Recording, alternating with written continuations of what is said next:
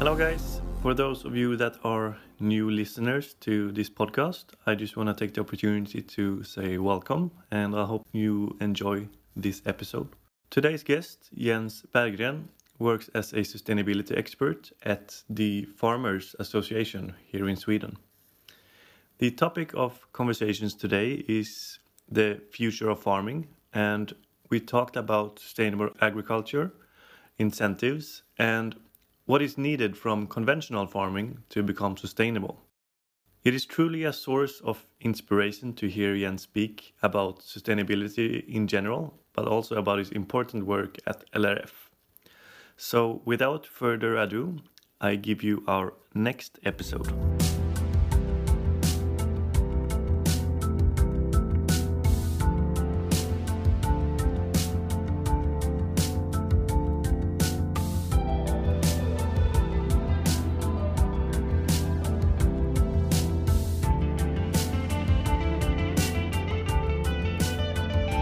Hello, everyone, and welcome to yet another episode of the Decade podcast. The exciting theme for today's episode is the future of farming, and I'm very excited to tell that we have a very interesting guest with us here today. Welcome, Jens Berggren. How are you today? Thank you. I'm, I'm very fine. Amazing. Where are you calling in from today? Uh, the Green Valley of Stockholm, Gröndal. Uh, so it's it's a green theme also in my location, but that's where where I live. Amazing, amazing. But today I imagine that it's quite white outside, right? It is, and quite cold as well. But uh, we've been longing for this. Mm, perfect, perfect. I'm uh, very excited to have you on here today. But um, why don't we start off with describing a bit who are you in 2020 and what are you doing? Well, I'm a sustainability expert at LRF, the Swedish Farmers Association. And the Swedish Farmers Association is a big organization in Sweden. It's it's actually quite odd because usually in other parts of the world, farmers associations are only farmers. But in Sweden, we have also the foresters. So we're about 140,000 members in Sweden uh, working in the green sectors. Uh, so we have the people working with the primary production, but we also have a lot of the cooperative food industry as well, and uh, also forestry industry. So it's a big organization and slightly different to similar organizations in other parts of the world, where they usually separate the different parts out. We are a big umbrella uh, organization in that sense. We have almost everyone, or at least members from every part of society. So we have the livestock farmers, we have the organic farmers, we have sort of the, the, the bigger forest industries and the small family owned farms and small family owned forests. So that's basically who we are. And, and my role in LRF is to actually work on helping all our members to improve their environmental work, so to say, and increase their sustainability. And I, and I probably missaid there because environmental is one part of sustainability. As you, of course, know, is that sustainability has environmental, social, and economic parts. And that is what we are working to increase and, and, and improve sort of or a whole. And I think, and we might sort of come to this later in this discussion, but actually that a lot of our future well-being in Sweden, in Europe, and on this planet actually rests upon the shoulders of the green sectors and what we can do. So I'm very optimistic. Uh, the future, especially in a corona year like this, might not look very uh, uh it looks slightly bleak, but I do believe that sort of the, what we can do, the solutions that we can provide from the green sectors, is something that we all should be, be very looking forward to with a lot of anticipation and hope. Mm. Cool. And can you explain a bit more there? What what is it that actually you do as a sustainability expert? Do, do you have a connection with the farmers, or a bit more about your your day to day work? Oh well, uh, right now I have very few connections other digital like this. Unfortunately, mm. no. Uh, my I started. It's almost one and a half years ago in LRF, and the reason I think uh, was that they had agreed in the big meeting that they have every year, uh, Stämma, which is sort of where everybody gathers together and talk about the news. There they decided that they should formulate uh, a set of sustainability goals, and I got hired related to that. So my first job was to come up with what should the goals for sustainability within the entire green sectors be, so it would fit both the forest parts and the uh, farming parts and sort of also the industrial parts of this. So that was my first job, try to formulate this. And of course, we started looking at the uh, Millennium Development Goals, the Sustainable Development Goals, and all the different parts and trying to find out what is the material value in this? What is the important part that we can contribute we, with, and what do we need? So we actually came up with 38, I think it is, different goals that we have. And they are is formulated in a way that we say this is what we want to do and this is the help that we would need from society to be successful in our ambitions. So so we it took quite a while to to organize that and decision on those sustainability goals was taken last year almost a year ago actually in, in the 24th of, of uh, of January.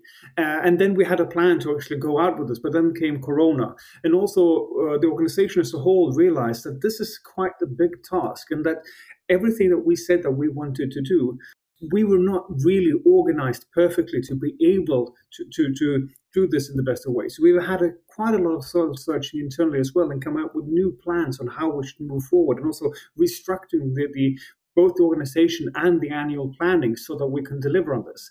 So I'm slightly an outsider in this, but one thing that I'm, in a sense, both proud of and a bit, if I if I may, frustrated at times is that the seriousness that this is taking within the organization. I mean, they don't say something and, and, sort of just a loose promise, yeah, yeah, we'll fix this. But this is taken so seriously, which means that it also takes a lot of time because there's a lot of discussions going through this. What do we mean in serious? And how can we prove this? And what should we actually be doing and all of that? And, and I think that's a huge strength to a large extent of the farming community in Sweden that they are so really serious and really, really concerned about sustainability. Because one of the things that we have to keep in mind is that the people who I'm talking about here, that the foresters and the farmers that we have, they live in, with, and of ecosystems, biodiversity, sort of nature in their everyday life. So they are deeply concerned where they are sort of experiencing the, the, the, changes that are coming now. And they're also living outside there in the real reality, exposed to weather and climate every day. So they are the first ones sort of getting the feel for what the future might have. And they are getting really worried. And then sort of how can we and also as a society as a whole try to do this much better because I think that's one of the key issues. Sometimes in the discussion, it seems like people are trying to sort of push the blame around and say that, well, you should do more or you your part of climate change is this many percent or something like that. And, that could be a valuable exercise, but I think it's far more important that we start looking forward, that we start looking towards what is the future that we want and how can we, for example, within forestry and farming, what can we do to be sort of build sustainable societies? What is our role in the future sustainable society? Rather than trying to perfect ourselves and saying that this is what we are responsible for, we should fix our thing, because I think then we won't be able to move forward in the way that we really need to do in order to build sustainable societies for the future and to build a better decade. Mm, amazing. Sounds really great. And what, what do you describe that the vision is for uh, LRF in connection to sustainable agriculture?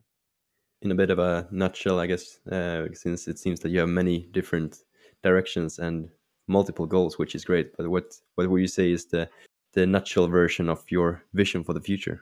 Oh, I, I, think it's it's it's it's it's big, and it's it shouldn't really be my vision, but LRF. But I think one of the key issues here that we need to think about is it might sound slightly negative, but one of the things that we know is that sort of the, the, the, fossil era has to end. I mean, that that's for sure. And then the question is, what is the, the, vision that we currently have? I think we might come up to something even better in the future, but right now we see it as urgent and hugely important to sort of help society, the global society, to as quickly as possible uh, sort of wean it off from the sort of fossil abuse that we've been having for the last, let's say, 200 years or so. So that I think that is. And then, of course, we move into something that we usually, and it's kind of technical, this maybe, but we call it circular bioeconomy. And the thing is, with bioeconomy, we mean the things that can be produced by photosynthesis. Because photosynthesis it's occurred some 470 million years ago, and it's a fantastic thing. What it does is it uses light of the sun, the only thing that we have sort of in, in an abundance, so to say, on our planet, this sort of spaceship Earth floating around in space. We get energy from the sun, and that is being taken by the plants and used in the sort of the chloroplasts within the, the plant leaves to convert carbon dioxide in the air to, well, hydrocarbons, sugars and other things that then build up the plants. And this is something that we can use. And what we do in the green sectors is try to, in the best way, make this as efficient and possible as uh, as possible actually and when we do that we can of course uh, convert that into product for society that society can use for different purposes and that we can use to fulfill societal needs and doing that in such a way that we don't need to sort of fulfill the needs without using finite resources like uh, fossil fuels or metal or other things that we dig out of the crust of the earth. So I think our vision is that we want to contribute to as much as possible to the shift towards this circular bioeconomy because then what will happen is that when society uses our products they can be first maybe as timber to build a house and then when it has been a house for a long time it might be able to convert that timber take it down and maybe grind it down to make paper in the paper mill and then that paper could be reused and maybe then it could become well, it could have been furniture, whatever. We use it in several different cascades in many ways, and we could move it back and forth. At the end of this, it might be so that we could burn the remnants of that biomaterial. And then uh, we could capture the carbon that was stored in that in some cam- carbon capture and storage process and sort of put it very far down in the ground somewhere. And we can also take the ashes that contain a lot of the minerals, the, the, the nutrients that, that the plants need, and bring that back to society. And then we would have this loop. And I think throughout this process, in many different parts, we could take things from other parts of society, if it's clean enough, so to say, and use it in our production and upgrade those materials or, or potential foodstuffs into food or clothes or buildings or something else. And we could have this circular system. I know I'm kind of describing something that to some people might sound, sound like the old farming, the, the things have, that happened before industrialization and before we started using fossil fuels.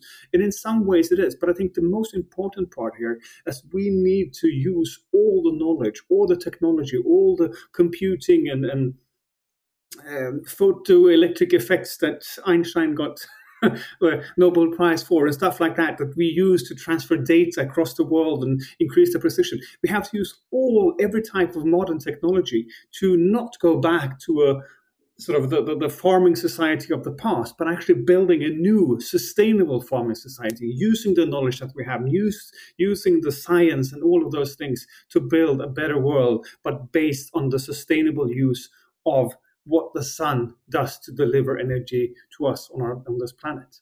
Do I make myself? Do I make any sense at all? absolutely, absolutely. I have, I have, a few points I want to touch on here. That yeah. like there's almost a quote in there that we ought to be enablers of photosynthesis. That's kind of a good vision, I think, to be that. And then when looking on uh, like circular bioeconomy, I'm really curious because that's a goal and it's something that we must as a humanity reach at some point and the sooner the better of course and we're going to talk about sustainable agriculture from different perspectives in this talk. But just from a circularity standpoint and the bioeconomy, where would you say that we are today, as of in Sweden? How far along are we towards this grand goal? Oh, that's a very tricky question. Uh, I know. No, I, I would say globally we're very far from it, and that's sad because I mean, if you look at the, the, the, the ten biggest companies in our world, seven of them are in the fossil industry, uh, two of them are in the uh, vehicle transport, basically also fossil. And the, the biggest company is Walmart. They, they, sell a lot of things, but also a lot of things made of plastic, which is usually fossil.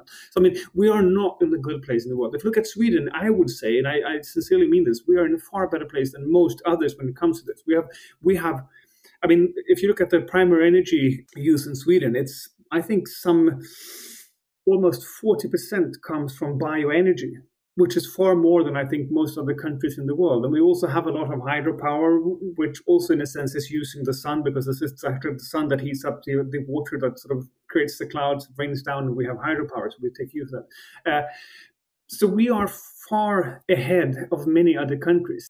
The important thing here is that being far ahead is a good thing because we might be able to show the way forward, but also so that it's also sad in the sense that we are not that great. I would I'm not able to say when we would reach this and if we ever will reach this global goal of only using what photosynthesis can give us.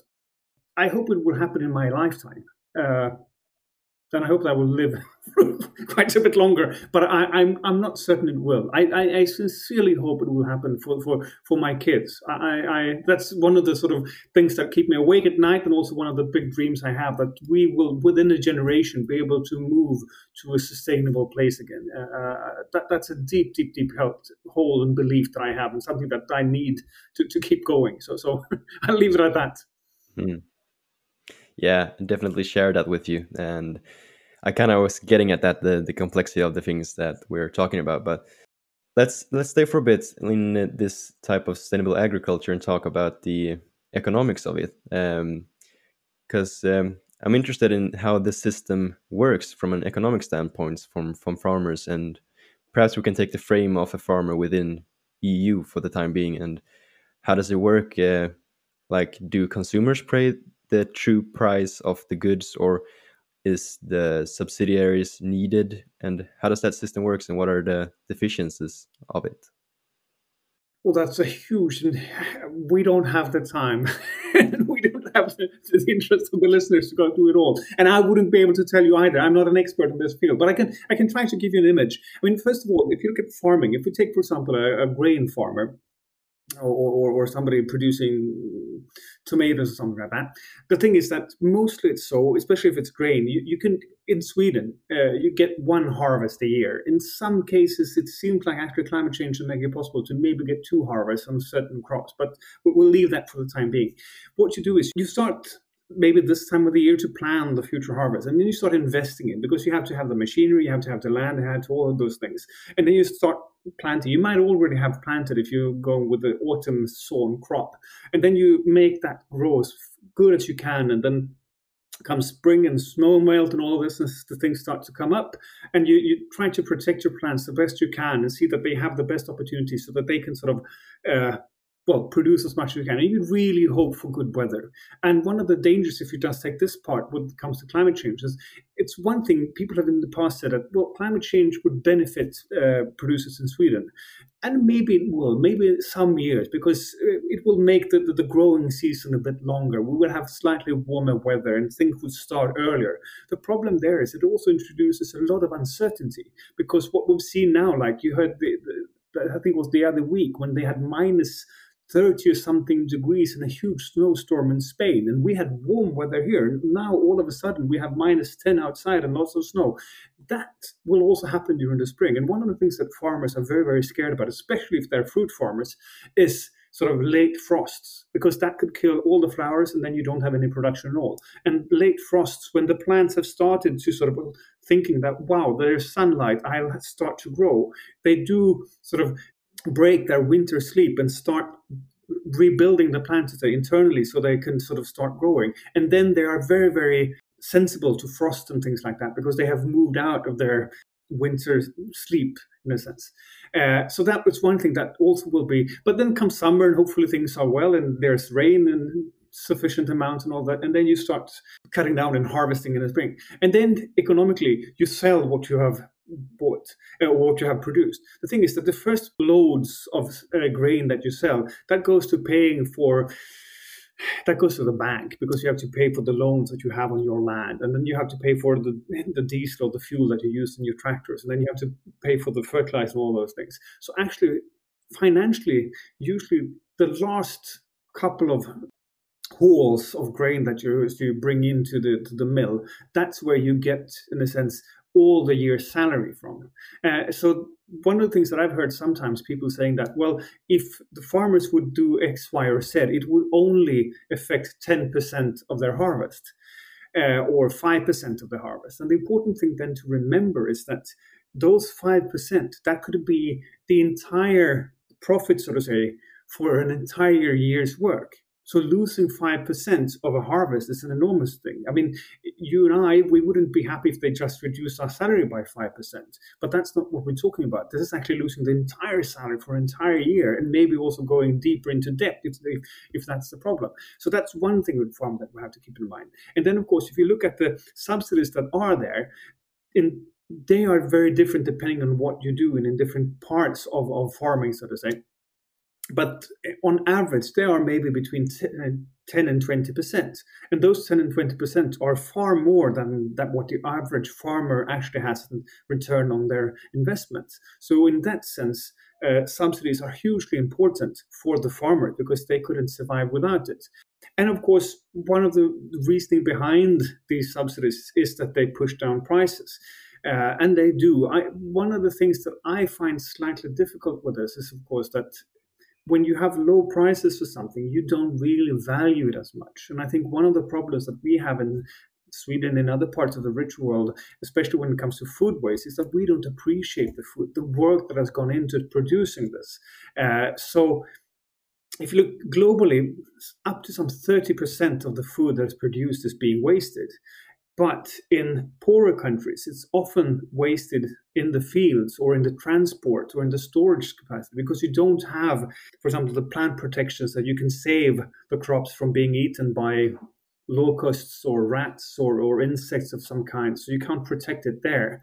Uh, or you don't have the cold storage, so you can't protect it from the, the fungi or the bacteria that would uh, attack it in other forms. But when it comes to the household, you treat it very, very carefully because in places like Bangladesh, 80% of a household incomes goes to food. So this is hugely important and you treat it very, very carefully. In our richer parts of the world, we have many situations where you get, you know, the kind of buy three, get a get a third if you buy two, so to say. So you have the third one free, and we, we buy it, and we don't really care. And it's, it's you scrape it off the plate if you didn't really like it, you throw it away, and we lose a lot of the food within the household. So it's uh, almost a third in sort of both rich and poor countries, but for different means. And I think one of the problems, especially then in richer countries, is that since it's so cheap for so many people, we don't really appreciate it. So I actually do think that low prices for food is more of a problem than, than, than, a good thing. But the question is that we have the system, and this system has been built up, and we are used to working with it. So, how should we change it in one way or the other? And we cannot just sort of throw it out because then it would lead to several very, very strange and, and, and unforeseen uh, consequences. So, we really need to, to manage this in a good way. And, if, well, I'm not a politician, so I, maybe I shouldn't sort of, and I don't know enough about this, but this is something that we have to be very, very careful about. So we, so we don't change things so we make things worse, but actually do this in a very, very conscious way. And I think what what is going on right now, and what has sort of come up as a suggestion for the new CAP, the Common Agricultural Policy, and the support systems in there, is probably quite balanced in because there's been a huge amount of work going into this and listening to different aspects of how it could be done in, in, in the most sort of proper way and how you can sort of tweak this. And it, it's quite tricky. I do believe that from for some Swedish farmers, we think that some of the things that has been done is quite strange.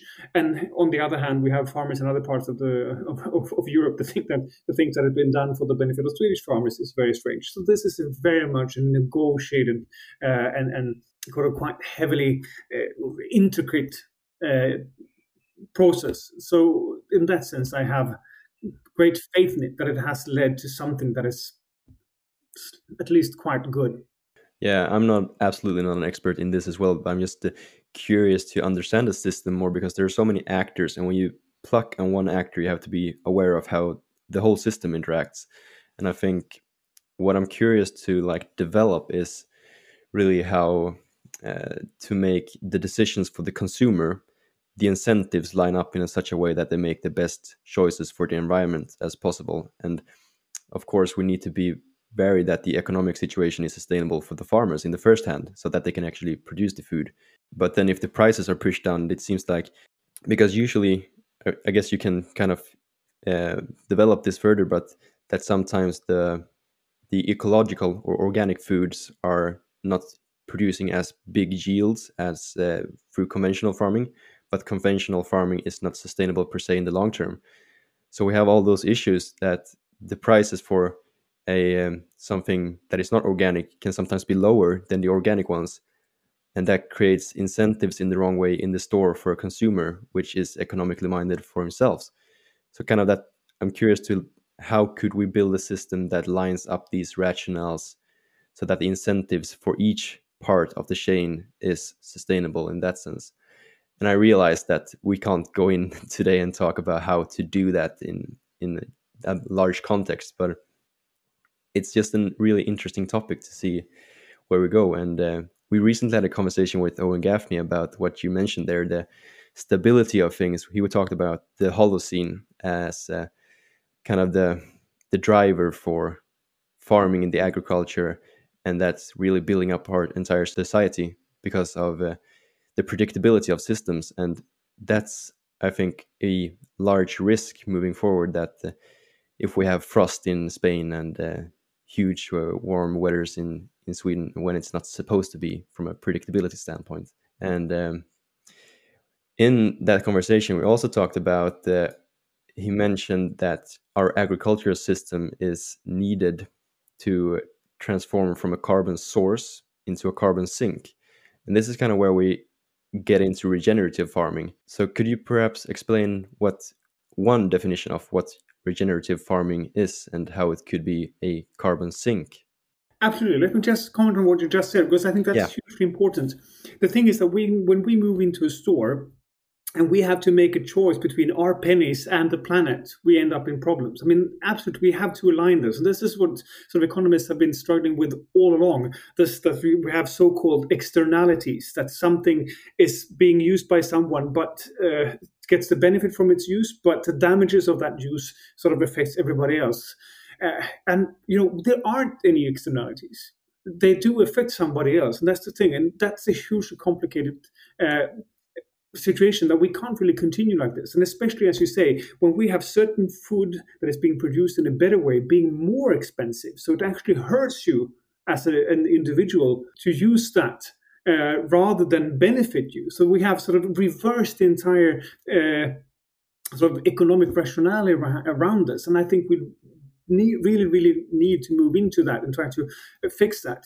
And I would say, when it comes for example, organic, I'm so happy that we have organic because the organic production has been able to give the rest of conventional, so to say, which is also a very broad word because everybody produces the food that they produce in their own way. So these are just big labels. But even so, they've been able to come up with ideas that can then be used. And the same thing with regenerative. There's a lot of things there that others can sort of try to look at and see how would that fit, fit on my farm? How could I use that?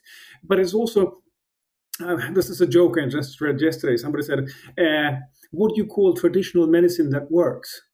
Medicine, because what do you call sort of organic production that has been scientifically proven in the sort of traditional way, well, then it would be conventional. So I think this is something that is so important that we have all these people who are willing to test out new ideas before they have been sort of, but also that the rest of so-called conventional farming are able to take those ideas when they have been scientifically proven that there's sort of a methodology behind them and introduce them into their work. So I think this is something that we absolutely in the future that we are moving towards, which will be much more more uncertain than it has been in the past. Because, as you rightly said, the Holocene, for some strange reason, 10 to 12,000 years ago, climate just stabilized and then it's when all sort of the human development that we've been seeing from sort of the the, the, the first agriculturists to the sort of the great civilizations of the past and to where we are today have happened under that part. Before that there were sort of times in the history we know humans or human-like creatures existed then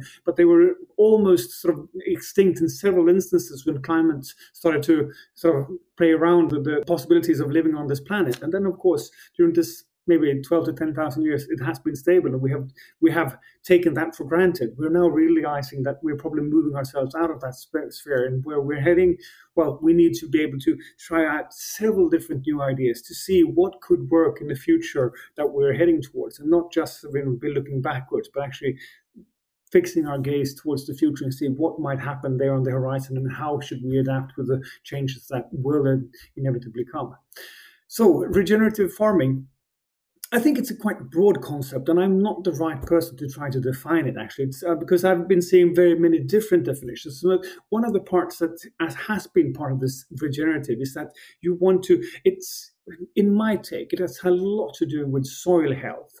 That soil, what we have underneath our feet, is actually a living set of organisms. There's so many different microorganisms in there. There are worms. There are spiders, fungi, all different kinds. And one of the problems is we're losing soil. We're losing soil a lot. So this sort of combination of, of living in dead organic material with sort of minerals from from from grinded rocks, uh, that living thing that makes the, the use us making use of photosynthesis possible, uh, we have to make sure that that functions well. And and I I would probably think that many people working with regenerative farming have this idea that it has to do with maintaining soil health so that we keep the soil in as good health as possible. And then the different ways that you do that, I think there are many different parts that come into that, and people do things slightly differently. And I think that's an excellent thing. I mean, we have people who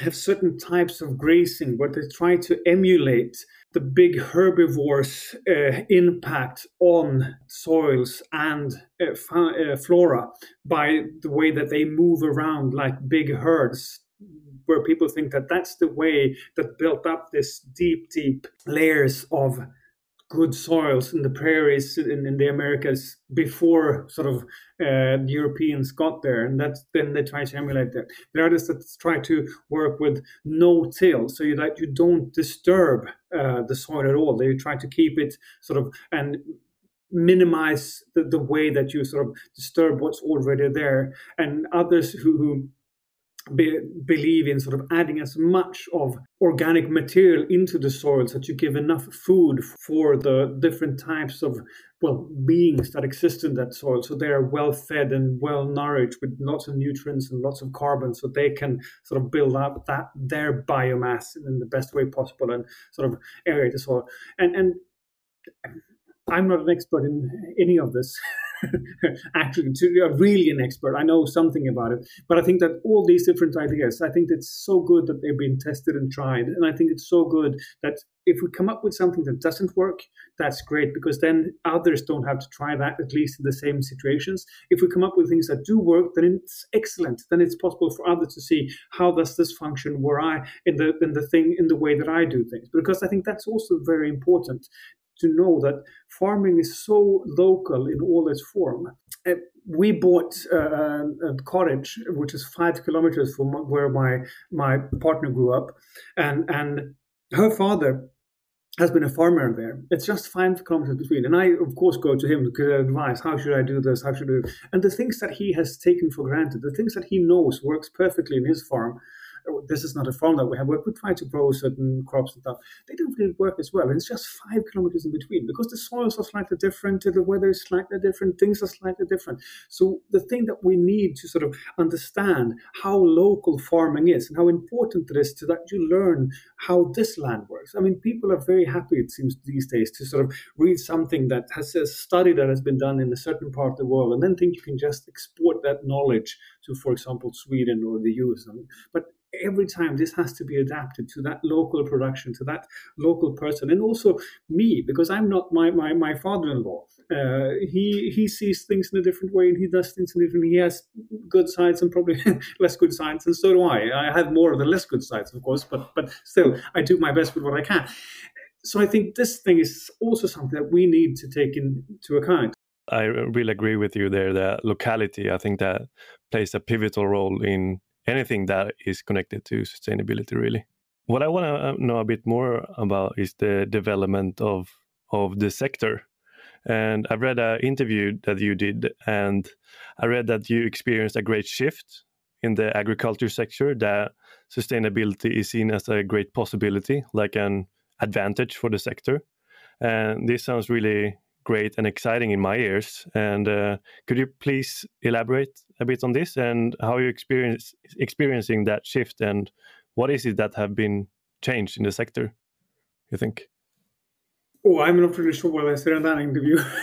Sorry, so, so, but No, I, I think uh, there's a lot of things that I, I, guess have changed, and I think, I mean, if you look at, for example, the the, the what the EU now has done in, in coming up with the, the, European Green Deal and the Farm to Fork, the things that they mentioned in the Farm to Fork program uh, are things that we in Sweden, the Swedish farmers, have been working with for like 30 or 40 years. So I would say, in that sense, that's a huge recognition of that we have been on the right path and we have been leading the way for a long, long time towards a more sustainable farming. So I think that, first of all, is something that most Swedish farmers really take need to take to heart. That this is actually a, a, a label on you that you have done the right thing, and they have to be very proud of that. I think that's hugely important for most of us. I mean, just to take one example I actually didn't know this before I started with uh, in LRF, but the antibiotics discussion that you should not use antibiotics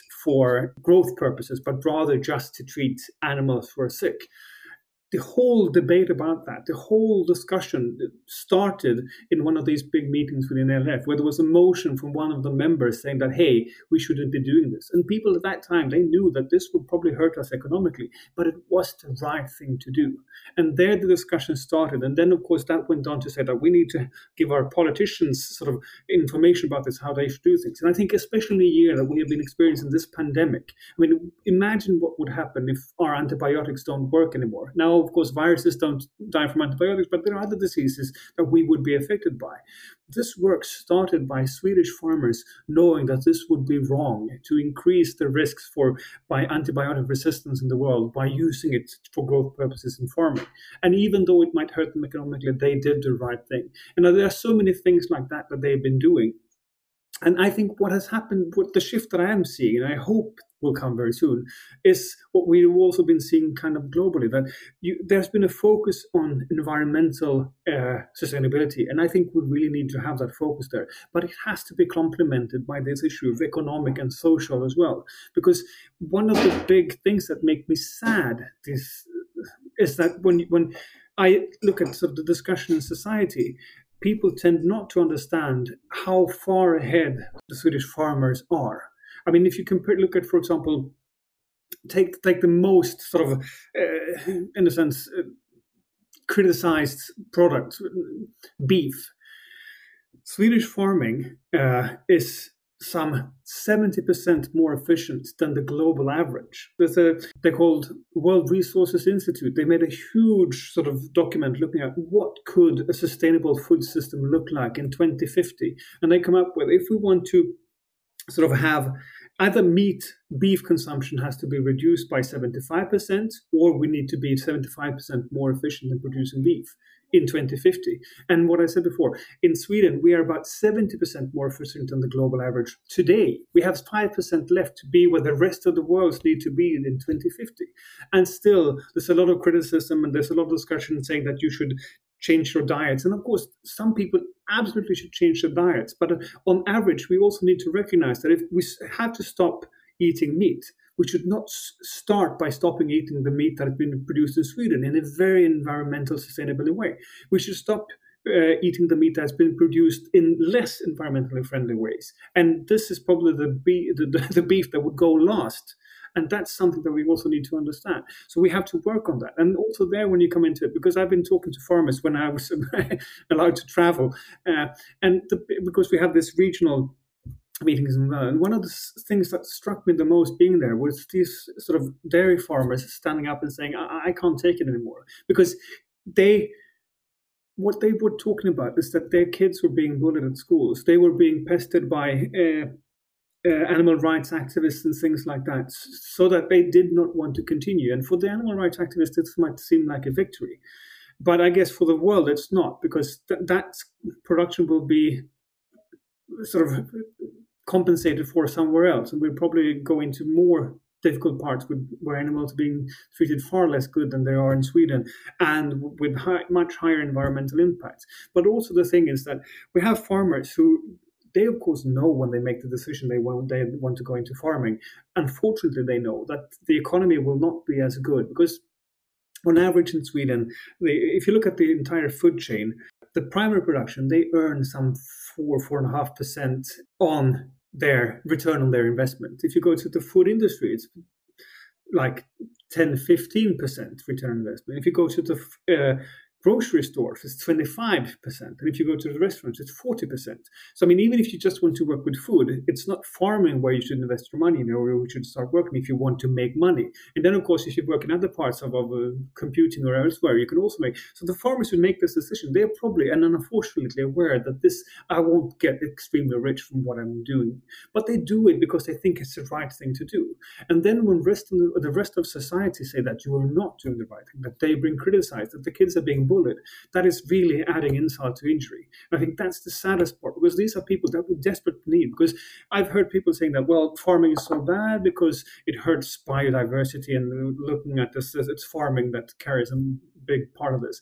The interesting part in Sweden is that the way farming in a sense if you can call it that hurts biodiversity is by not existing anymore because it's the things that we do not do any longer that hurts biodiversity. It's not having the grazing, the meadows, the things, and because we're losing farmers in Sweden right now, and for the past I don't know how many years. Actually, I don't remember the calculation, but for the past let's say a decade, we have been losing one farmer every eight hours. That's three farmers a day who are not active anymore, who don't continue taking care of the land, managing our soils, managing the, the, the biodiversity around them. And then, of course, leads to sort of things being becoming well less diverse, and that leads to less diverse uh, biomes and ecosystems as well. So I would say this economic part and the social parts are so important. I think there is also one of the reasons why I'm hopeful because I see a shift in society. I, I see that people are starting to understand the huge and beneficial things that these farmers do, and that they actually are the basis on which on which we can build a sustainable society on. And I think this is something that, that, that actually gives me a lot of hope that we have sort of passed this hurdle, that it's not any longer more so that people think that, well, if we don't have Swedish farmer, what's the big deal? We can get our food from elsewhere. People are starting to understand that that's not the case, and that we really, really need to take care of our farmers, and that we need more people to engage with farming. Because I think that if we're able should be able to build a sustainable society for the future we need more people willing to engage. And then i guess we need to change the, the social aspects around farming and also the economic expert fund so we get the best and brightest to engage with this hugely important field. No and and what comes to me and uh, this is something that we often come back to when we have this discussion is the trade-off of things that we we can't as you say we can't just stop. We just we need to figure out how to do it better without impacting negatively, I think. And I often find myself uh, coming back to this type of question in, in this podcast, but I think it's important to to raise uh, in the things that we'll be talking about here today so far. And is there something that we as consumers can think about? Uh, then I'm mainly thinking about our food consumption habits, like when we buy stuff in the grocery store, or should we buy on local farms? Or, in your opinion, is there something that we as consumers can think about? Oh yeah, absolutely. Uh, first of all, I must say that one of the things that, I mean, you you you definitely need to think about this, and there's a lot of things that you as a consumer can do. And I I do understand people that are saying that well things are too complicated. I can't think about all the different aspects of sustainability when I'm standing there in the store. I just want to buy food for my kids and get home and get done with it. Uh, and I fully understand that. I, I would hope that more people could engage in this and not just engage in it when they are sort of buying well people don't do that anymore when, when they're buying food to sort of have a dinner for their friends and they want to brag about what they have done and how good they are as people and that's of course I, I, that's perfectly fine that you do that. I do it myself. Uh, but then they tend to do buy the right stuff and the, the, the fine labels and all those things. But i think that, that we need to do this also on a daily basis. For ourselves that we buy things that make us feel good and, and, and sort of buy the food that, that, that makes you your stomach feel good even after even before you've eaten it. I think that's important. And then how to make that. And, and i think that's huge tricky. And the good thing with being in Sweden and being buying your food, if you are, it might be people from elsewhere listening to this as well, is that you can safely, I would say, buy Swedish food knowing that it, at least it's not bad of course, if you want to dive into this and find out the different parts and you can buy different types of Swedish food, and there might also be maybe imports that could be as good or in some cases even better. And there are things we don't really get here in Sweden. You can't buy Swedish coffee, so you have to get that imported. But one of the things, if you need one rule of thumb, is that if you are buying Swedish, you're at least not buying bad. So you can do that with a safe conscience. And I think that's an important sort of just to, to make life slightly simpler. If you if you're standing there and hesitating, should I do this or that? I mean, try to avoid looking at the price label. I know it's, it's hard to do that, but I mean, if you look at, at, at sort of where it's from, at least that gives you a better guide than, than the price label on what you should buy, I think. Thank you for that. Um, I'm quite sad to say that we're rounding up a bit on time here. Uh, there's so much here. It's such an interesting topic that I would like to discuss for hours and hours. And uh, perhaps we will come back someday to talk more about it. But um, uh, to kind of round up here, is there anything that you're excited about right now, like coming forward, uh, perhaps during this year that you're part of?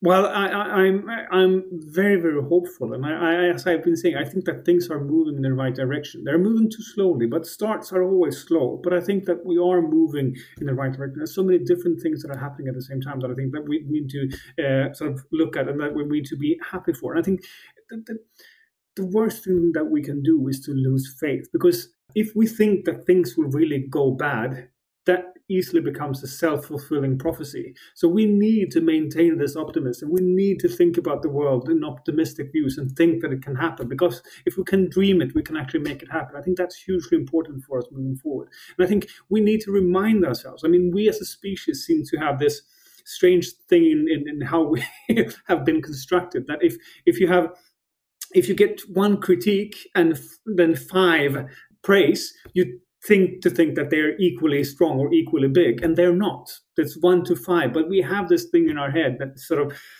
we, we tend to be more negative in that sense. Now we have to work with it and help each other and build up each other and tell each other when we're doing good things and reminding ourselves that there are good news as well.